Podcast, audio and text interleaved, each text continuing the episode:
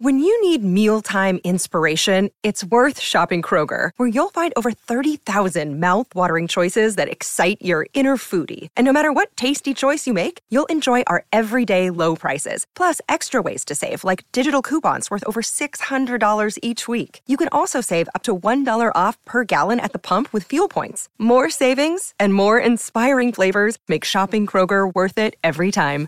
Kroger, fresh for everyone. Fuel restrictions apply. Another day is here, and you're ready for it. What to wear? Check. Breakfast, lunch, and dinner? Check. Planning for what's next and how to save for it? That's where Bank of America can help. For your financial to dos, Bank of America has experts ready to help get you closer to your goals. Get started at one of our local financial centers or 24-7 in our mobile banking app. Find a location near you at bankofamerica.com slash talk to us. What would you like the power to do? Mobile banking requires downloading the app and is only available for select devices. Message and data rates may apply. Bank of America and a member FDIC.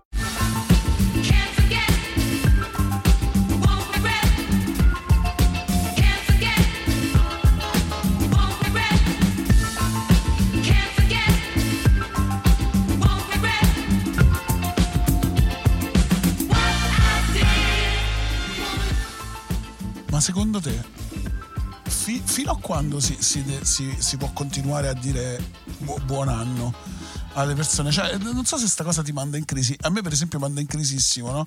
Quando eh, scrivi una mail a qualcuno o chiami qualcuno e comunque siamo a fine gennaio, però te magari non l'hai sentito prima e quello ti dice buon anno. Ehm, ciao Emiliano, buon anno anche a te. no, ma me- cioè, dai, è una domanda. No, adesso siamo, è troppo, adesso è troppo, fa Sì, è caldo, fa caldo, io sto in troppo. maglietta, quindi Sì, è sì, ed è comunque gennaio, eh, non è, È che gennaio, fine gennaio, questa è la prima puntata del 2024 di PVC, E quindi- podcast di musica e basta. musica e facezie, mi piace come Di musica- podcast di musica e facezie. Esatto, e, mm, Emiliano Colasanti, io sono Daniele Manusia e mm, Eh, tanto c'è scritto, ciao. dai, sì. tutto No, scritto. salutiamo, magari abbiamo, che ne so, abbiamo guadagnato un- ascoltatore, ce l'avremo nuovo. Ma sì, penso di sì. Allora ciao, ascoltatore No, anzi- nuovo del No, 2024. buon anno, ascoltatore Buon anno, del esatto. 2024. E, mm, non, come dire, come è iniziato quest'anno Emiliano? Co- Perché, ecco, invece di dirsi buon anno, no? Sì, dirsi come in inizia- Ah, difficoltà. più o meno è iniziato come è finito, cioè con la stessa qu- quota di stress con cui era finito, e tanto, t- tante robe di lavoro che mi assorbono. E ho, mm, ti, ti devo dire, adesso faccio proprio il momento quarantenni eh, col microfono. Ehm, la scoperta di nuovi doloretti, sai queste cose che un po' ti arrivano, dici cazzo, e un, po', un, po', un po' sta succedendo, però vabbè è normale. E tempo- al tempo stesso è iniziato bene perché è dopo diversi anni, e- anzi no, allora la, la dico meglio, allora negli ultimi anni in questo periodo, eh, il cosiddetto periodo diciamo che c'è, no? c'è la fase prima della fine dell'anno in cui è, ne parliamo dopo le feste, poi c'è la fase per chi lavora nell'industria musicale come me, è ne parliamo dopo Sanremo, se ne parla dopo Sanremo. Quest'anno eh, per la prima volta dopo anni in cui in questo periodo io ero immerso nel delirio con, sai quando ti arriva il rendiconto dell'iPhone che ti dice le ore al telefono sono aumentate del 25%? No, no, non mi arriva perché non ho l'iPhone, per fortuna anche per non avere Eh, eh, infatti, infatti a me è una cosa che mi mette molta, molta ansia, però di solito negli ultimi anni questo era il periodo dell'anno in cui stavo impazzendo, invece una grande scelta di vita è stata quella di saltare un giro e ma forse anche altri ed ero molto felice per il fatto che appunto non dovrò occuparmi a Sanremo. di Sanremo no e invece la sorpresa è che alla Ah, fine no. ci devo andare Ci Però devo vai a andare. cantare. no, no ci vado per una cosa collaterale fuori festival secondo me anche figa perché è una cosa eh, di improvvisazione musicale che, Io manco che, so che quando che cazzo avverrà è in quella Sanremo, settimana. Come hai fatto Sanremo? Da quando Sanremo è diventato così parte della cultura eh, popolare italiana? Cioè, dal da quando 1950 va bene, però quello a livello diciamo macro, però da quando le persone anche No, eh, allora- cioè, ne parla? A me non me ne allora cioè, io credo che negli ultimi anni ci sia stato un cambiamento eh, perché quando si fanno i podcast su Sanremo, ecco questo. da quando ci sono i podcast dai cioè alla fine se ci pensi Sanremo Da quando si fanno i tweet, da quando le persone sgamate parlano di Sanremo Dico- come se fosse una cosa eh, dico, interessante. da quando c'è Twitter, cioè secondo me certi social sono proprio hanno come banco di prova Sanremo, perché è una cosa che qui comunque in un modo o nell'altro, anche per mezz'ora, passano tutti davanti e tutti si sentono in dovere di dire qualcosa. Infatti io porto avanti da tempo una grande battaglia sul modo in cui si parla di musica durante la settimana di Sanremo, che per me è allucinante perché durante la settimana di Sanremo si parla di musica in termini di stonature, eh, andare a fare proprio la tara alle- alla vocalità, la ricerca di plagi. La gente usa il termine plagio senza sapere cosa cazzo significa plagio perché è figo. C'è questa roba no? un po', un po post, post-grillina che devi sentire Sanremo per sgamare le falle del sistema che ci sono e sono giganti ed evidenti, però cazzo, di musica dovremmo parlare in un altro modo, secondo me. È un po' come i discorsi che si fanno sul calcio, cioè in Italia quando una cosa diventa talmente popolare eh, da arrivare a tutti, purtroppo si porta, die- indietro, si porta dietro, secondo me, una discussione tossica e Sanremo applica alla musica un modo di, di parlarne secondo me che è tossico Calcistico, da calcistico, bar. e soprattutto in una settimana si dà una grande rilevanza eh, ad un certo tipo di appunto di canzoni, di robe che senti come se quelli fossero lo specchio di tutto quello che c'è nel panorama. Ecco, Poi quella quello sì, settimana, fini- quella settimana finisce e ti accorgi che in realtà cioè, per una settimana magari hai dato rilevanza a qualche canzone bella, tante canzoni brutte, tante robe noiose. No, però, Ma perché guarda, funziona così? Su questo sono d'accordo, però aggiungo una cosa, poi eh, cambiamo argomento, se no pensano che è una puntata speciale pre-Sanremo. Ah, tu lo volevi fare il podcast su Sanremo, quindi No, io ho, de- ho detto, guarda, eh, da- tra l'altro il mio punto di vista sarebbe stato tipo guarderò Sanremo per la prima volta in vita mia, cioè guardarlo Beh, veramente, quello non inter- quello interessante, tipo dire. capitare su delle clip, ma per tipo mettersi là a guardare, perché per me è semplicemente intollerabile la visione di Sanremo, cioè è lunghissimo, tutte le cose in mezzo sono di un cringe quest'anno pazzesco. peraltro ci saranno la prima sera 30 canzoni una dopo l'altra. Sono tutte, rumors. tutte cazzate, ci sono, fiori, ci sono le- tutte- rumors ti dico rumor di scaletta che pare che finirà verso le 4 Vabbè, ecco appunto, quindi già quello io con la una bambina piccola è intollerabile, però no, la cosa che non mi piace a me anche di come si parla di musica durante Sanremo, a me non piace neanche quel tentativo di imitare invece i discorsi tattici del calcio, quindi tipo dire esatto. allora ci sono eh, c'è questa canzone che mh, inizia così, poi è carina, poi vabbè ovviamente va in cassa dritta, funziona, una canzone che funziona, hanno fatto bene, eh, acchiapperà, ma che cazzo bravissimo cioè, bravissimo quelle sono le cose che io trovo mentre il calcio, intollerabili cioè, il calcio lo, lo- lo vivi guardando le partite, poi devi capire, è una cosa che ti sconvolge lì per lì, poi dopo prendi un attimo la distanza. Ma la musica è come. mm, Ecco, io forse ho lo stesso rapporto co- con le trasmissioni sul cibo, che non riesco a guardare perché dico, ma che cazzo mi guarda fare una trasmissione che mm, su un piatto e poi io non assaggio? ma se ci pensi se ci pensi Sanremo Sulla musica al contrario, la sento la canzone, fine. Se ci pensi, Sanremo parte da un assioma sbagliatissimo, che è quello di farti ascoltare 30 canzoni una dopo l'altra di cantanti diversi per la prima volta, no? E che sono quindi devastanti per chiunque. Però queste canzoni tu le ascolti per la prima volta perché il regolamento te lo impone con l'arrangiamento orchestrale, il suono live dell'orchestra della Rai. Quindi stai ascoltando una cosa che è anche falsata e la musica è. Lo sappiamo tutti, no? È anche psicoacustica, cioè come ti arriva un suono Musica acustica mi piace, non l'ho mai è sentito. un, concetto, lo- è un concetto interessante ma vero, no? Cioè, come tu recepisci i suoni eh, definisce anche il modo in cui un, una- un disco una canzone ti arriva, perché comunque eh, le sonorità che scegli sono comunicazione, cioè vanno a comunicare proprio in delle corde eh, dell'animo delle persone in una maniera molto netta. Pensa solo la differenza che c'è tra una canzone con gli accordi in maggiore, che quindi è festa, e minore, che è malinconia. Va bene, e io no- per me non c'è nessuna differenza tra... no, non lo so, scherzo. Per te non c'è nessuna Non differenza. arrivo fino a là, però perché come per me esiste solo la musica triste. Esatto. La musica più bella è la musica triste. A tal proposito, ti volevo chiedere invece, perché avevamo detto noi iniziamo, l'abbiamo già fatta l'introduzione, quindi direi di andare brevissimo su quell'altra cosa e ti volevo chiedere, appunto, prima di passare al disco che ehm, ci siamo reciproci- reciprocamente portati, eh, se c'era una canzone che tu sentivi la mattina, perché comunque mh, secondo me ci stanno queste categorie. Allora, no? io, io non ho canzoni fini, cioè no, la mattina devo sentire per disco. forza queste canzoni o questo disco. Vado a periodi. Ah, periodi, vado a certo. periodi. In questo periodo che senti? Ti devo dire che mattina? in questo periodo. la MGMT? La mattina, no, quando mi alzo. eh, soprattutto quando, non quando mi sveglio, ma, ma sì, ma anche quando mi sveglio così, o, o quando esco e faccio la strada per andare in ufficio, mi piace ascoltare il disco dei Club Dogo. C'è quel pezzo che, quel pezzo che dice Walk Vabbè. like a champion. Non l'avrei mai detto, guarda, ti riporto le parole del mio barista preferito che sente solo Oi e cantautorato eh, italiano degli anni 70. Ha detto io ai Club Dogo gli darei tante pizze in faccia. che è una cosa che ci sta. Però ti giuro, io invece riconosco alla musica anche che quel ruolo lì che ogni tanto Non sono parole mie, lo dico per i Club Dogo nel caso in cui. ti, ti venissero a menare. E no, io dico che nella musica ogni tanto bisogna riconoscere quel valore. Cioè una cosa che ti fa prendere bene e ti casa a prescindere da quando ti arriva, no? Penso a certi pezzi del disco di Travis Scott, tipo Fame. Cioè io sento quel pezzo e ho voglia di dare spallata al muro, tipo, per quanto mi, mi, mi casa. E ogni tanto uscire, uscire per, ca- per la strada e camminare come un Vedi. king of the jungle, come dice la canzone dei Club Dogo. Ah, io sono, cioè io riconosco Club Dogo da sempre, in realtà ha un valore storico interessante. No, invece a me devo dire, questo disco Sono mi ha molto- messo particolarmente molto- tristezza. Dai. Perché, perché mi è sembrato contemporaneamente vecchio e questo sì uno stato dell'arte dell'hip hop italiano tipo non sappiamo fare le basi, cioè per noi queste basi sono basi raffinate e però sono basi scrause. Pensa che invece secondo me le basi non sono scrause. Cioè, secondo me le basi sono, mh, diciamo, forse la cosa migliore del disco.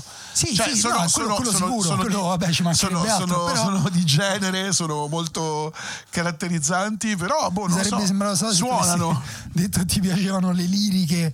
Eh, qualche lirica bella c'è, tipo quando dice il ritorno, il ritorno del pappone sulla traccia, mi piace. Ma e invece la- la- io sto sempre imbaratrato nel mio vortice jazz, però sono andato avanti negli anni e una canzone che sento la mattina e che vi consiglio, tra l'altro si chiama Morning Song, è di David Murray ed è veramente un jazz secondo me alla portata proprio di tutti. Per me bisognerebbe, se io fossi l'imperatore dello stato di Bananas o come si chiamava, oltre a far eh, indossare le mutande sopra i pantaloni, obbligherei a avere un solo genere musicale, il jazz. Posso dirti una cosa che invece mi fa sentire in colpa? Come sai, io ho cominciato a fare sulla newsletter no? tutte le varie report, Sì? dischi Come dell'anno. no, li, li leggo con, eh, li leggo e faccio la cosa che decide, cioè vado a cercare, no ma che cazzo fai? Ma che hai messo Esatto. come questo sopra quest'altro? Solo che a un certo punto ho mollato. Il Cioè, jazz. no, no, no, ho proprio mollato. Vabbè, a le categorie, vabbè certo, se dovevi fare tutte le categorie No, no, ma dovevo- mi mancava quella, no? Dovevo mettere, diciamo, forse i, i dischi, quelli di canzoni eh, a cui tenevo molto e non li ho messi. E mi sento molto in colpa perché non ho mai mandato quel numero lì nella newsletter e non so se lo farò mai. Perché nel frattempo è iniziato il 2024, il 2024 ci ha portato nuova musica che. Io ho cominciato ad ascoltare cose nuove, non so se a te è già arrivato qualcosa che ti è piaciuto particolarmente. Io mi sento di segnalare eh, il nuovo album di Donato Dozzi che si chiama Magda No, però me lo che ha segno. pubblicato con la sua etichetta che si chiama Spazio ed è diciamo un, un disco eh, un concept dedicato al, mm, a- a- al, mare, al mare Adriatico a sua zia comunque un disco Magda o Magma? eh, Ah, Magda, no, no, Magda. Magda. è un disco di musica ambient Come Magda lo vedi che allora è reciproco. Sì, sì, e- ed è un disco di musica, di musica ambient, eh, secondo me veramente interessante, mi è molto piaciuto, è uscito veramente da poco e un altro disco, questo sì invece di canzoni, che è uscito da poco e che mi è molto piaciuto è quello di Bill Ryder Jones che è uno dei eh, forse è proprio il cantante dei Coral ti ricordi Coral la Sì. band e ha fatto questo disco che si chiama non lo so pronunciare perché- Lecid Da. Esatto, non so se si pronuncia così, ma il non saper pronunciare le cose è un po' la roba che caratterizza questo podcast. È un disco di canzoni Sì, molto abbiamo di fa- 60, Abbiamo fatto pace con molto di 60 e secondo me molto bello. A me piace molto invece il singolo che hanno fatto uscire gli MGMT, Nothing to Declare. No, molto vabbè, bello. bellissimo. No, quella, ecco, ecco, allora sì. To Declare. Quella è la canzone Quella che ho ascoltato. Quella è la canzone che ho ascoltato di più ultimamente. Devo dire che l'ho ascoltata di, eh, di sera maggiormente. Tutte e tre le canzoni che sono uscite no, agli MGMT sono bellissime. Tutte e tre sono accompagnati da dei videoclip eh, che mi sento di consigliarvi. Non so se tu l'hai visto il video di Nothing No, Declare. no, È non- interessante perché c'è una ragazza. eh, è, è la storia di una ragazza senza braccia che si sveglia e fa tutto con i piedi, quindi si trucca con i piedi, si prepara la colazione con i piedi, prende l'aereo, va a Parigi e a Parigi si fa la sua giornata in giro per Parigi, poi va in discoteca, tutto sempre utilizzando i piedi, che ne so, per prendere le robe ai mercatini. Cioè, non, non ha le braccia dalla nascita, poi va in discoteca bella e finisce insomma che rimorchia, eh, limona ed è mo- molto bello, ma consiglio veramente di vedere tutti i video dei tre brani usciti del Quindi hanno fatto tre album. video anche hanno fatto, sono tre fatti uscire tre album, tre video del, Tre di- del- tre tre singoli. tre singoli con tre video Figo. tutti molto diversi come ambientazione, tutti molto diversi come stile, eh, però eh, tutti davvero secondo me artistici. Cioè, siccome nel 2024 forse fare video non ha più senso, fare video come li hanno fatti gli, MGMT sì, perché Infatti è io non saprei proprio quando guardo, cioè devo mettermi là e ricavare un momento dico adesso mi guardo, però lo farò. Sai cosa? A me piace farlo la sera, quando magari dopo che ho visto una serie, un film, mi piace ogni tanto perdermi. E sottolineo perché è una cosa che mi hai attaccato tu durante l'ultima puntata di PVC e non è una malattia. e sto ascoltando molto le canzoni del nuovo album, almeno quelle uscite fino adesso di Adrian Lenker.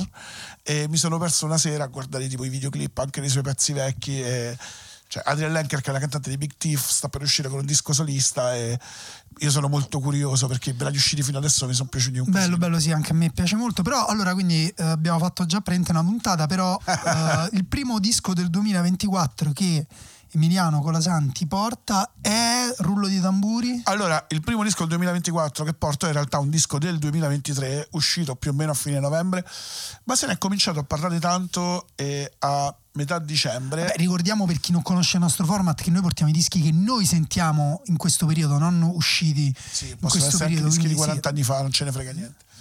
E dicevo, abbiamo ho ascoltato questo disco eh, che è un disco italiano, di musica italiana, ehm, ma forse dire di musica italiana è la parola sbagliata perché non è un disco di musica italiana. Però allora si è cominciato a parlare di questo disco eh, in giro eh, più o meno verso la metà di dicembre, quando Iggy Pop ha fatto uno show su BBC eh, Radio 6 eh, suonando diciamo i suoi dischi preferiti del 2023 e tra i dischi c'era questo eh, Ruja, credo si pronunci così, vuol dire crosta, eh, di Massimo Silverio, che è eh, un ragazzo del 1992 che vive ad Udine e mm, scrive, canta eh, in dialetto carnico, che è un dialetto molto specifico di una zona del Friuli che è molto molto caratterizzante, una zona montana, diciamo, dove si parla una lingua antica diversa. Il Friuli ha questa, ehm, ha questa particolarità, è un posto dove eh, nelle varie zone si parlano delle lingue, dei dialetti molto molto differenti l'uno dall'altro. Una volta ero da quelle parti, guardavo la televisione, un programma appunto in lingua friulana e c'erano tre persone sedute a un tavolo e tutte e tre parlavano in un modo diverso l'una dall'altra. cioè sembrava tipo, sai la scena di Ghost Dog quando mm, il personaggio diciamo del eh, samurai di colore parla, c'ha quel suo amico con cui parlano in due lingue diverse, loro non si capiscono mai ma sono migliori amici Sì. e, e stanno sempre l'uno di fronte del Ghost Dog di Jim Jarmusch, se non l'avete visto, film stupendo con colonna sonora stupenda. Comunque, quest'album si Quindi chiama Rugia. una cosa tipo mm, il disco di Daniela Pes eh, in sardo. Esatto, secondo me è simile eh, come concezione al disco di Daniele Pessa, anche se molto diverso dal punto di vista musicale. E facciamo quella solita cosa che lo vado a mettere. Eccoci. Sì, lo mettiamo in sottofondo. No, però così ti esce dal cellulare. Ora ti esce dal computer.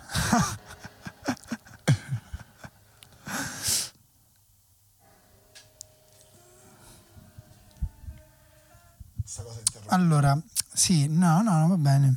No, dai, Daniele, ti prego. Perché Daniele vuole tenere tutte le cazzate che facciamo? Perché la- Io questa cosa non la capisco. Perché il, Non la il- capisco. il podcast si può fare in tanti modi, no? Ci stanno quelli super, super prodotti, quelli.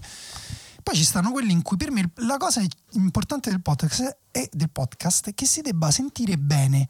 Però perché se una persona parla con delle pause bisogna usare quell'intelligenza artificiale che toglie le pause così il podcast corre di più e le persone non si annoiano? Se ti annoi e non te lo senti, ma mm, non è che noi f- non facciamo una lira con questo podcast, che ci frega se smettono di ascoltarci perché perdiamo tempo a, a cambiare eccolo, punto di uscita dalla musica. Adesso esce dalle casse, adesso esce in fondo la cosa che abbiamo lavorato prima. Ed è Allora, ma mh, la tua visione presa dei podcast... diretta, in realtà, andiamo per strada. Ma no, ma intra- è intrattenimento. Cioè, secondo me, se c'è un impaccio e partono musiche da, da tre posti diversi, forse dovremmo fermarci e farla ripartire dal punto giusto. È bello litigare in onda comunque. Ah, Massimo Silverio, ehm, Rugia, appunto, come dicevo, un disco in dialetto carnico, che è un dialetto di cui io non capisco una parola, ma, ma- ma manco alla lontana. E, però della musica spesso non è importante no, capire le parole, è importante anche come certe cose ti arrivano. E, è più o meno il principio che ci anima quando ascoltiamo un sacco di world music, cioè io non, cap- non- non conosco la lingua turca, non conosco eh, la Ah, lingua l'i- che si passa... l'islandese. Esatto, il giapponese, però non coreano, so perché ti ricordi quando eravamo il in coreano, assolutamente, ma coreano? tut- tuttora ci siamo. eh, mm, non, non- non riesco, diciamo, cioè, no, non riesco, riesco ad avvertire l'emotività che quella musica trasmette, anche se non capisco la lingua. Poi è interessante in realtà andare a conoscere eh, la lingua e, e il, diciamo così, il significato di certe parole. In questo disco, per esempio, ci sono tante parole ricorrenti che io, non sapendo il friulano, pronuncerò malissimo, tipo Nijo, che vuol dire nessun luogo, e Algo, che è da qualche parte, quindi è l'opposto, e Grim, che significa grembo, quindi rimando alla figura della madre, Scena, ovviamente, è la schiena, e qui è associata no, alla figura paterna, e Criure, che vuol Perché dire la, il la gelo. parola schiena associata alla figura paterna? Secondo me per via del lavoro, la fatica, che è una cosa che nelle culture ancestrali No, mi viene in mente o non ancestrali veniva associata diciamo alla figura del padre, forse il caro vecchio patriarcato che trionfa, no, Ma- scherzo. Mi è venuto in mente C'è- una c'è un perché, c'è un un'immagine del male oscuro di Berto che è tutto sul padre in cui lui lo vede ritagliato di schiena sulle, sulle scale e Eh, perfetto. anche mi viene in mente anche Bolagno per descrivere il padre descrive la schiena alle spalle Eh, vedi, la schiena rimanda alla figura paterna, poi è interessante perché lui eh, ha fatto, Massimo Silverio su questo disco ha fatto una eh, ricerca sulla lingua che parlavano i suoi nonni, che quindi non è neanche un friulano eh, attuale, è un eh, carnico abbastanza arcaico eh, e che quindi rimanda ad un'epoca proprio di una società rurale, montanara, cioè diversa diciamo dalla metropoli. Lui è a Udine, per esempio, vive a Udine, non è la lingua che si parla a Udine, no? È proprio un'altra, un'altra cosa, un altro mondo. Allora, no, io non l'avevo mai sentito, mi piace molto fare mh, il vergine di fronte alle cose che porti. Cioè, tu, Emiliano me lo dice prima, cioè, per- anche proprio per curiosità ci chiediamo cosa porti, eh. però mh, non vado a sentirmelo prima, cioè, quando non lo conosco, perché eh, è interessante mettersi lì, sentire, avere le prime associazioni. Chiaramente la prima associazione sono un po' i Sigur Ross, un po'... eh, Secondo me sono molto i Radiohead più che Sigur Ross. Ah sì, anche, o anche io sono un cane, proprio anche per questo discorso sulla lingua, l'ultimo Esatto, disco Ira, eh, che lì pure c'era questo discorso del mischiare le lingue, per il senso ruotava intorno a determinate parole che potevi riconoscere nelle lingue che conoscevi, perché poi anche lì era impossibile conoscerle tutte perché c'erano 5 o 6, e ehm, però appunto un suono, un significato aperto, cioè non... ehm, molto bella questa cosa. Cioè, Allora- mi chiedo però perché in Italia, cioè non so se altrove ci stanno tipo tre dischi, Daniela Pes, e Io sono un cane, questo qua, eh, belli, più o meno importanti, fatti in una lingua che non è la lingua di quel paese, ma in dialetti, con ambizione però di parlare a tutti. Allora, è, è un discorso, è un discorso interessante. Eh, fuori ovviamente ci sono, perché esiste tanta world music anche di zone specifiche, no? di, di zone specifiche dell'India dove si parla magari eh, una lingua che si parla solo lì. Cioè, Però è esistono... fatta per parlare anche ad altri indiani. perché- Beh, sì, sì, cioè comunque è, è roba che poi magari ti ritrovi nei circuiti dei festival alternativi anche in Europa e che ha un valore, no? Secondo me però hai toccato una corda interessante, cioè sul perché questa cosa succede in Italia. E secondo me ci sono eh, vari, vari motivi e se non ti annoio No, ci no, terrei a dirlo perché è una cosa secondo me che arriva, arriva un po' da lontano. chiesto, sono curioso. Arri- arriva un po' da lontano, no? Allora, la storia della musica alternativa italiana, diciamo da quando nasce, possiamo dire forse negli anni 70 con la nascita del prog, che è stato un genere che ha avuto una sua specifica e che ha portato l'Italia nel mondo, per poi arrivare a certe cose della new wave e dell'underground negli anni 80 e 90, ha sempre guardato al di fuori della nostra nazione, al di fuori della tradizione italiana, perché aveva proprio come compito magari tranne dal punto di vista linguistico, quello di separarsi da certa eh, tradizione nazionale per, per quanto riguarda la canzone melodica, anche della canzone d'autore.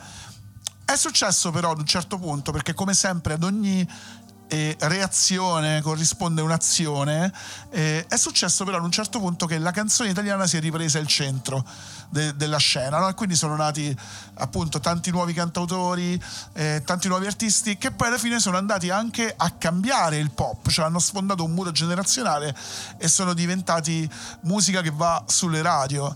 Questa cosa che da una parte è, è stata inevitabile e buona e come dicevo prima quando parlavamo di Sanremo perché Sanremo conta di più perché c'è stato un cambiamento prima a Sanremo ci andavano solo i mostri televisivi della canzone ora ci vanno quelli che vedi anche nei club e questa cosa ha un peso però questa cosa ha un peso anche negativo perché è come se la musica italiana scritta in italiano che comunque ha dentro negli episodi fortunati, c'è gente che fa benissimo la sua cosa, eh, però è come se quella musica si sia appiattita su delle scelte linguistiche molto elementari, cioè la ricerca del canta, il canto, il racconto del quotidiano, il racconto del contemporaneo, quindi parlare dei social, di, è pure colpa dell'indie. di però. WhatsApp. Sì, sì, ma io di quello sto parlando, dell'indie che è andato a prendersi lo spazio del pop.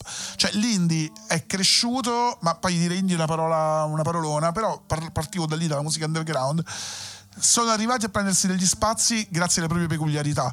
Una volta che si sono presi quegli spazi, diciamo così, si sono messi poi a seguire lo schema industriale eh, che in realtà anima la musica italiana pop da sempre, eh, un po' perché questo è il panorama, il panorama è molto chiuso, e- ed è passata un po' l'idea che tutti debbano cantare di quelle cose, perché quella roba lì che è nata attraverso un certo tipo di musica alla fine è finita anche nei dischi di Biagio Antonacci Bello, e invece o, questa dischi secondo Urban- invece è una reazione? Secondo me invece è una reazione Bello. perché qui si va a riallacciarsi alle tradizioni de- italiane pure per quanto riguarda la parte diciamo proprio della, della lingua, del cantato, no? sia Daniela Pes che, che Massimo Silverio vanno a riprendere diciamo, la lingua dei propri antenati, la ibridano con forme nuove perché Daniela Pes eh, usa un sardo che non è un sardo diciamo normativo, cioè non è proprio il sardo sardo e ha anche delle deviazioni verso, infatti, verso una lingua che si può definire inventata. Lui stesso utilizza un po' termini anglofoni, Sil- Silverio. lo stesso Silverio, il discorso che ha fatto Io sono un cane col suo disco,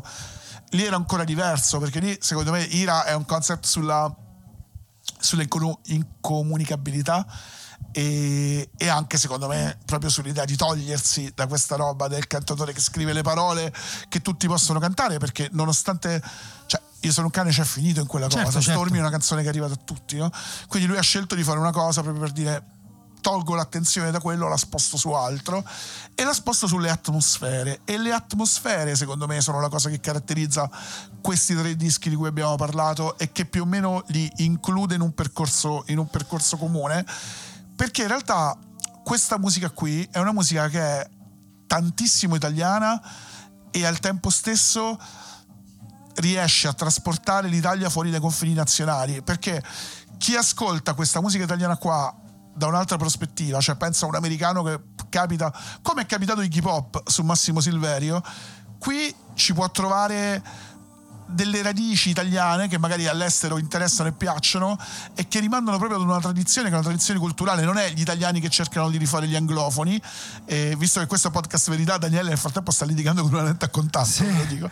E non, non è italiani che cercano di rifare la musica anglofona, ma italiani che fanno Questo la- è molto io sono un cane intanto. tantissimo è italiano che ries- italiani che riescono a fare la propria cosa mettendo le mani nelle proprie radici e portarla in un'altra dimensione Esatto. Allora, posso Aspetta, no, volevo Vai. finire con una cosa, tant'è che Iggy Pop per citare questo disco, ehm, cioè giustificare perché si è appassionato di questo disco, la cosa che l'ha colpito di questo disco, è andato a scavare eh, fino a Pierpaolo Pasolini, che è, mm, non è magari una un riferimento immediato no, in questa cosa che stiamo ascoltando, però ad una, ad una persona che arriva da, non da qui e che non vive la quotidianità italiana, eh, questo tipo di ricerca sul carnico con questa scelta di parole rimanda ad alcuni lavori di Pasolini, quindi rimanda ad una cosa eh, intellettuale che ha caratterizzato la letteratura italiana, la cinematografia italiana di un'epoca ed è un rappropria- rappropriarsi di una cosa per cui in realtà siamo molto conosciuti e apprezzati nel mondo.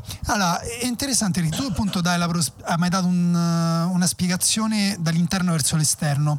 Io invece provo a darti la mia interpretazione eh, totalmente interna di questa cosa e la collego pure a eh, un film che tra l'altro è candidato all'Oscar come miglior film straniero che è Io Capitano, in cui la lingua è un film italiano in cui però la lingua più parlata è il Wolof. E ehm, secondo me c'è anzitutto una reazione a tutto il discorso delle destre italiane, dell'italianità, della tradizione italiana. C'è anche una messa in discussione di che cos'è la tradizione italiana. Cioè, a me questi, appunto, il disco di Daniela Pes, questo, e in parte anche Io sono un cane, mette proprio in discussione il concetto di nazionalità e di tradizione, perché la fa, fa sembrare aliena una cosa nostra, ti fa, fa sembrare straniera una cosa nostra. Quindi è un po' come dire, sì, va bene eh, il patriottismo, l'italianità, cioè che, che vuol dire se noi stessi siamo stranieri tra di noi? Giustissimo. E Giustissimo. questo a me appunto piace molto e mi sembra che forse culturalmente possa, possa, possa entrarci qualcosa. Per Non- esempio, un'altra cosa interessante che c'è di questo disco è che per la diciamo eh, come forma proprio di scrittura eh, diciamo eh, della parte testuale e quindi del cantato lui usa questa tecnica che si chiama la villotta che è una tecnica proprio in realtà di origini friulana, poi esiste la villotta veneziana e la villotta alla mantovana, che è una forma polifonica a tre o quattro voci eh, su testi di, di- di vari- di- metrica variabile, diciamo. Quindi anche il modo in cui lui canta eh, va a prendere gli elementi folk, ma questo non è un disco folk. Poi è interessante perché i friulani hanno proprio un, un approccio verso la loro lingua e la tutela della loro lingua che è molto forte, e magari comune ad altre zone d'Italia, come appunto sicuramente la Sardegna è una di queste, e, però eh, soprattutto diciamo magari mh, nei primi anni 2000, fine anni 90, il Friuli ha molto investito sulla tutela della propria lingua e quindi esistono etichette che, mandano, che pubblicano dischi eh, in lingua friulana, esiste proprio una scena che è una scena che si sposta di generi perché esistono i gruppi rap, i gruppi underground, Sì, sì. eh, quindi è, è- è particolare anche, anche questa cosa qui. L'altra cosa che volevo dire è che questo disco esce per un'etichetta molto figa di Torino che si chiama Ocum Records e è stato stampato in vinile in due versioni, una bianca e una nera, entrambe di 250 copie l'una e io ve lo consiglio perché è proprio un bel disco da avere. quindi saranno Ti devo dire che ultimamente ogni volta che faccio ascoltare a qualcuno questo album tutti rimangono colpiti. No, no, è molto bello e mi piacerebbe appunto sentirlo, lo sentirò. Perché appunto poi la cosa bella di, essere, di arrivare qui vergine è che appunto ho le prime impressioni, è, però poi non posso sentirlo né troppo bene né troppo a lungo. E, mm, dire di andiamo avanti? Io adesso Assolutamente. momento in cui io faccio il eh, babbo il babbo o il, um, il, il- cringe oppure Allora non pensavo il so. babbo nel senso del padre. No, Adesso io farò il babbo. No, il babbo, babbo, bambino. Il babbo nel senso quello appunto come si usa a Milano, Ah, vedi ho usato una parola di un altro dialetto. Babbo di minchia, no? Come si chiamano quelli rincoglioniti? Sì, Che sì, babbo. rincoglionito è più bello, faccio il rincoglionito. Ah, comunque babbo, dai, vabbè. Però no, rincoglionito. Eh, perché babbo è vero, babbo è una bella parola. Tra l'altro in Toscana, cioè, si, Si i bambini dice chiamano il padre certo. babbo, quindi Infatti, è il bello. babbo babbino era la citazione di Pinocchio. Anche. E io ho portato un disco invece molto vecchio del 2000 e che è legato un po' alla mia giovinezza, però eh, cioè alla nostra giovinezza. Sì. Però l'ho risentito. Allora, in realtà Eh, Comunque posso dire, non è per niente cringe secondo me sta molto bene con quella sì, cosa che è vero che un pochino si legano. No, è, è molto contemporaneo per una serie di ragioni eh, che, di cui adesso parliamo. Ora prima ti volevo dire che volevo farti lo scherzo e portarti un altro disco che era ehm, quello di Mars Volta che non mi ricordo come si chiama il disco, però è quello con... ehm, ah no, sì, me lo ricordo perché ho aperto la pagina Wikipedia apposta prima per non sbagliarmi, che è Frances Demute, Ok. quello con eh, She's Got Fasted, vabbè. E, eh, ed è un disco che eh, su Pitchfork ha preso due come voto e dirti lo sai perché non mi dispiace che Pitchfork forse? No in realtà mi dispiace per ragioni puramente culturali editoriali. È una brutta storia comunque quando un blog diventa un sito importante che influenza la musica poi non influenza più la musica e poi viene anche inglobato da un mostro che boh, non lo so venderà profumi attraverso Pitchfork eh, o cinte o tutte cose che io non compro Ehm, però perché appunto volevo dirti, ah, perché questo disco invece è un grande disco. Ho chiesto intorno a me e ho detto, senti, ma secondo voi questo disco è un disco, cioè faccio una brutta figura se lo porto a PVC. Hanno detto no, il più grande disco dei primi anni 10. Mi hanno detto un po' di persone, no, fantastico. E- però non mi piace così tanto portarlo a PVC. Ok, e posso dirti che anche io penso che Pitchfork abbia perso la sua credibilità perché due a quel disco secondo me è un voto veramente alto. Troppo. Sì, secondo me è troppo. perché- cioè, Non so però se Pitchfork abbia mai messo meno di L'altro due giorno, disco, l'altro giorno mi ha scritto, mi scritto una ragazza C'è su un modo di vedere l'altro giorno i dischi scritto- meno vo- con, con voti più Sì, sì, bassi. sì. Allora, vabbè, la recensione di, Pitchpo- di Pitchfork in basso più storica è quella dell'album dei Jet, dove misero invece del testo la foto di una scimmia che si pisciava in bocca. quella è la, credo il voto sia zero o qualcosa del genere. No, ti posso dire, l'altro giorno mi ha scritto su Instagram una ragazza chiedendomi quali sono, eh, tipo, che ne so, gruppi o artisti che piacciono a tutti a me no. E io gli ho detto, beh, una cosa che mi caratterizza sempre quando la- alla gente dico che non amo i Queen, ci restano sempre un po' male. E invece, ecco, forse il gruppo che a tutte le persone che ho intorno piaceva e veniva preso come una cosa geniale, io mi sono sempre detto, Madonna, che palle, sono proprio i Mars Volta. Sì, guarda, in realtà a me diverte, cioè è un disco che ogni tanto mi sento, anche gli At The Driving era... mm, No, quelli a me piacevano un gruppo sacco, infatti il problema è di quello. alcuni dei Mars Volta. Il problema è quello che a me piacevano tanto gli Ed The Driving. Sì, mh, divertente anche quello, me lo sento, ogni tanto quel genere là, magari prima o poi riporterò qualcosa di quegli anni eh, e di, di quelle atmosfere appunto un po' più... In realtà appunto gli Adderai vengono dall'hardcore, eh, punk, però anche il metal, eh, che ne so, i Pantera, l'altro giorno mi sono, sono andato in fissa di nuovo con un disco Anche dei Pantera Pantera. mi piacciono un sacco. Ehm, però no, ho portato un disco invece che, su cui c'è diciamo una comunione di giudizio positiva. Disco mi sento di dire amato da tutti. Lo metto intanto, eh. Vai, faccio la figura infatti del, del rincoglionito perché dici sì, vabbè, dai, cazzo, fai, fai- prova a fare io uno non sono, per niente, non sono per niente d'accordo con questa tua eh, questo racconto di te stesso che fai, perché secondo me, cioè, questa musica qua e questo disco di cui lascio a te dire il titolo e tutto, però questa musica qua e questo disco qua eh, in un'epoca sono stati sicuramente centrali e come dici tu magari eh, dischi per cui siamo passati tutti, ma adesso quella roba lì eh, la storia l'ha un po' spazzata Sì, via. è vero. Non è una musica che ha lasciato una grande traccia, No, per quanto è, esistano è vero che libri. se tipo c'è gente nata negli anni 90 magari sta musica proprio non l'ha mai sentita. Esatto, cioè secondo me non è musica che è nell'aria in questo momento, quindi parlarne adesso di questo disco non è così sbrutto, sbagliato, anzi. Il disco è un disco di un gruppo che si chiama, se non l'avete mai sentito, eh, Godspeed You Black Emperor. Godspeed scritto tutto attaccato, You, dopo lo You c'è il punto esclamativo e Black Emperor, un- una band pretenziosa, mi sento di dire all'inizio, n- composta da nove elementi, ridotta a nove elementi, 9 o 10 eh, a seconda degli album, eh, perché prima erano 15. ehm, di eh, Mon- Montreal in Canada. Il disco si chiama ehm, Lift Your Skinny Fist Like Antennas to Heaven. Bellissimo. Tutti hanno sempre, i loro dischi hanno sempre titoli assurdi, ehm, come il nome della loro band, che è tratto tra l'altro da un documentario giapponese ispirato a una gang di biker che si chiamavano i Black Emperors. Questo se vi chiedete perché si chiamassero così. Lift Your Skinny tra Fist. l'altro una cosa che è interessante da dire è che la grafia del nome del gruppo con Godspeed You col punto esclamativo è cambiata un sacco di volte.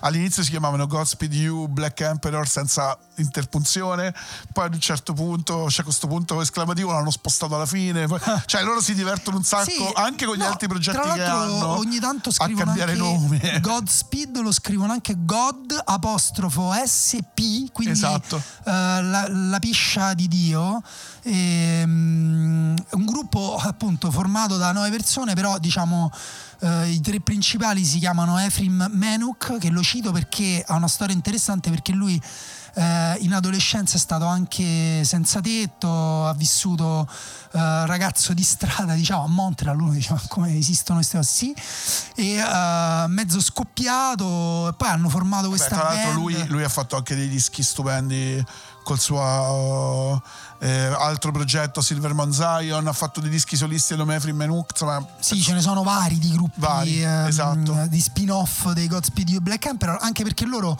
hanno fatto musica tra il 94 e il aspetta, adesso ti dico l'anno esatto, il 2000 e il 2002 appunto, che è il disco successivo a questo che si chiama Yankee UXO, in cui tra l'altro c'è una delle mie sassofoniste in questo momento preferite che è Matama Roberts. Eh, e, eh, e poi niente più fino al 2012 in cui hanno ricominciato a fare musica in maniera più o meno continuativa. L'ultimo disco è del 2021 e appunto è quello Godspeed scritto con eh, PP di Dio at, eh, at States End che devo dire ho sentito meno eh, anche perché eh, cioè ritorno su questi dischi, sui primi tre, che sono appunto F cancelletto a cancelletto infinito, si scrive così e non so proprio il significato, del, del 97, questo qua, Lift Your Skinny Fits Like Antennas to Heaven e Yankee UXO, perché sono dischi lunghissimi. Sì.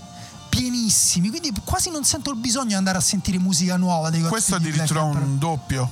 Questo è un doppio CD, infatti puoi mettere la traccia 3 che secondo me è un doppio e mm, La traccia 3 che poi sarebbe la 1 del secondo disco. la 1 del secondo disco. Questa che stavamo sentendo adesso in sottofondo era proprio la classica mh, traccia di Godspeed di Black Emperor, un crescendo eh, di, tutte le- di tutti gli strumenti che hanno. I, i Godspeed You Black Emperor hanno questa particolarità che sono una specie di uso un termine vetusto ma giusto no? di orchestra rock quindi eh, nove elementi hanno in realtà però tutti gli elementi dell'orchestra quindi hanno gli ottoni hanno gli archi oltre che i bassi violini, ba- eh, esatto, contrabbasso, archi- due batterie. esatto e, e sono cioè veramente si può dire romantici? Cioè secondo me alla fine la musica dei Godspeed You Black Emperor è veramente romantica Allora, per mm, quanto anche molto abrasiva. Secondo me è- hanno un- una qualità che, che a molti non piacerà ovviamente, però che è quella di essere a livello comunicativo veramente prendono tutti, cioè se tu questa musica la fai sentire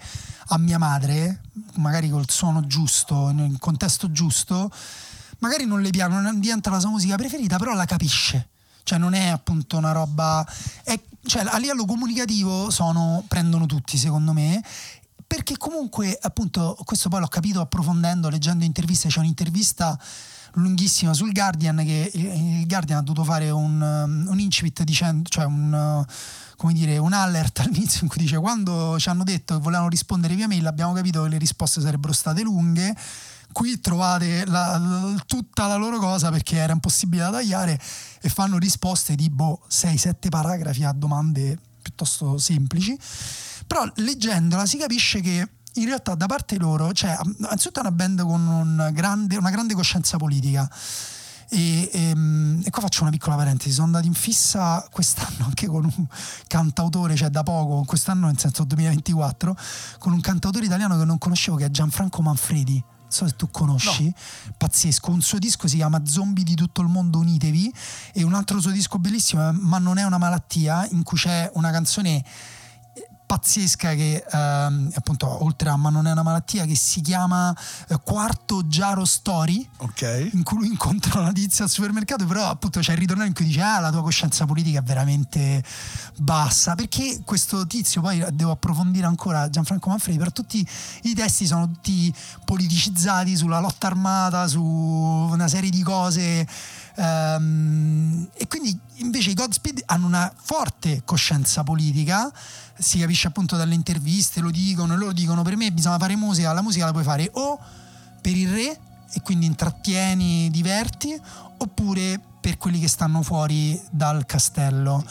E siccome loro hanno iniziato a fare musica in un periodo storico in cui si diceva che era tutto ok, tutto sarebbe sempre stato ok, però per loro non era già tutto ok, per noi la cosa importante dicono è fare musica in cui dici no, n- non, non è ok, le cose non vanno bene, però al tempo stesso con gioia. Quindi loro dicono vogliamo fare rumore gioioso, arrivare a mettere insieme tutte le nostre, perché poi sono una band, dicono noi tutti i giorni proviamo, tutti i giorni eh, però arrivando a fare questo caos sonoro che però è anche gioioso. Ed è la cosa che a me piace che effettivamente in questo crescendo drammatico, tragico che poi appunto era musica che mi sentivo a vent'anni e mh, devo dire che eh, in alcuni momenti fatico a risentirla proprio perché tocca dei punti drammatici forti però poi lo trovano la via d'uscita gioiosa, magari pure un po' escapista, facile, tutto quello che ti pare, però te la fanno un po' prendere a bene. Vero, ma ti dirò un'altra cosa che mh, mentre stavi già mentre lo stavi dicendo prima, quando parlavi di un'intervista del Guardian,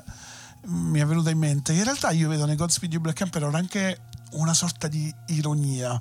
Cioè sono serissimi e dicono cose serissime, ma questa scelta dei titoli e appunto le risposte di sei paragrafi a domande semplicissime cioè, c'è sempre anche un po' quella cosa la Apex Twin cioè di fatto che ti stanno un po' prendendo per il culo no?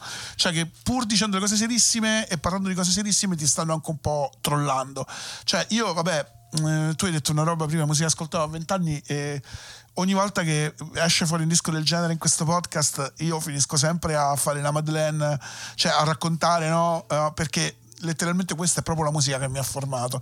E io ho momenti della vita scanditi da concerti dei Godspeed di Black Emperor Bello. cioè mi ricordo il loro concerto a Classico Eh, Village forse è il, mm, il secondo gruppo più dopo Coltrane live vorrei sentire loro live. io mi ricordo il loro concerto a Classico Village Vabbè, a Roma e aperto dei giardini di Miro e stupendo e mi ricordo quando tu prima dicevi musica che può arrivare anche mia madre mi ricordo che io nel 2001 ho fatto il servizio civile in una eh, diciamo in una casa famiglia per, per disabili mentali e fisici eh, con gli altri obiettivi di coscienza no? e c'era questa cosa che ogni giorno uno poteva scegliere la musica da mettere eravamo un po' e io ovviamente ero considerato da tutti quello strano no? e un giorno mi ricordo che misi forse proprio questo disco qua e uno degli obiettori, cioè noi- in realtà noi obiettori eravamo tutti più o meno simili come gusti, infatti eravamo diventati insomma. Vabbè, gli obiettori, Con io alcuni- ho fatto l'obiettore. con alcuni siamo- un giorno parleremo Esatto. più- meglio di Meglio questo. di questa cosa, però con, con alcuni andavamo, cioè siamo rimasti amici, con alcuni mi ricordo che andavamo al cinema insieme, no? avevamo un po' di gusti culturali che univano, quindi così, poi c'era ovviamente quello a cui piacevano i Linkin Park. E c'era, però Anche e c'era però anche questo ragazzo che con gli occhiali Gucci, appassionatissimo di uomini e donne, che a me lu- lui mi odiava perché un giorno passò il tempo a dirmi no perché Claudia ha lasciato. Io pensavo, ma ti giuro, mi sono sentito veramente uno snob del cazzo, eh, proprio lontano dal paese reale. Io pensavo che mi stesse parlando di amici suoi, di cazzi amici suoi. E poi ho capito. Per me è tipo Sanremo, a me se quando parlo, quando Sanremo mi sembra sempre che tutti conoscano incredibilmente sta gente di cui io non so nulla. Poi ho capito che parlava di uomini e donne e quando ho detto ah no vabbè io queste cose non le guardo lui mi, mi odiò però un giorno misi questo disco e proprio a lui piacque tantissimo e mi disse proprio la frase oh ma questa è musica per scopà e effettivamente Aspetta, ma per rimorchiare o per scovare? No, no, Perché- per scopà, proprio da mettere mentre si scopava. E infatti mi ricordo che si fece portare, si fece fare da me. Era l'epoca Forse, CD forse lui calcolato qua fai la pausa, qua aumenti il ritmo, qua Mi la sfonni. Si, si fece fare da me tipo eh, il CD di Rise and Fall of Academic Drifting dei Giardini di Miro, eh, questo disco dei Godspeed, i Mogwai, Come on the Young. Era proprio tipo, ah, ma cazzo, questa è musica per scopare. Che non è forse un'accezione a cui i Godspeed e Black Emperor non hanno mai pensato, ma capisco perché c'è quella roba lì di gioia, di esplosione. Cos'è? Qu- Qual è l'esplosione di gioia maggiore se non l'orgasmo? Sì, vero. E mm, romanticismo e, e tutto. Allora, no? tu hai citato i giardini di Miro e Mogwai perché appunto tecnicamente questo è post-rock, però eh, in questo disco, secondo me, più avanti, in questa traccia, toccano delle corde che secondo me li rendono contemporanei oggi perché a parte credo abbiano fatto un disco anche mm, molto più, però l'ho sentito pochissimo, ambient e c'hanno delle parti in cui sembra effettivamente ambient. Certo, ma no, ti dirò di più, secondo me la cosa che rende contemporanea questa musica è che viviamo un periodo storico dove la musica strumentale ha riacquisito un ruolo centrale. Sì. Cioè adesso le cose più fighe E sono quale quelle sarà il senza genere del cantato. 2024? Ah, questo è difficile. Lo showgaze. Ma lo- lo non è, È già stato, nel genere del 2023. Eh, non si Sì, sì, capisce. vabbè, 2023-2024 comunque è tornato alla grande lo showcase. Io l'altro giorno l'ho sentito a Radio Rai 3 parlare di showcase in cui tra l'altro diceva si chiama showcase perché i cantanti guardano i piedi perché sono timidi. No, eh, volevo No. tipo chiamare, no, perché guardano i pedali Guardano da i pedali da schiacciare. schiacciare, certo. E comunque per rispondere alla tua cosa che forse è più interessante sulla seriosità, in quell'intervista al Guardian lunghissima c'è una sola risposta che è di una parola che è alla domanda "L- pensate che le persone vi prendano troppo seriamente? Probably. È la loro risposta. Perfetto. però al tempo stesso sono cioè è bella questa cosa perché loro si prendono sul serio cioè le copertine dei dischi sono tutte serie ci sono in Yankee UXO ci sono suoni di fucili Eh, quello, c'è quello- quello peraltro attualissimo perché è un concept sulla guerra poi. sulla guerra, sulle, sui collegamenti delle eh, case discografiche con le case che producono armi.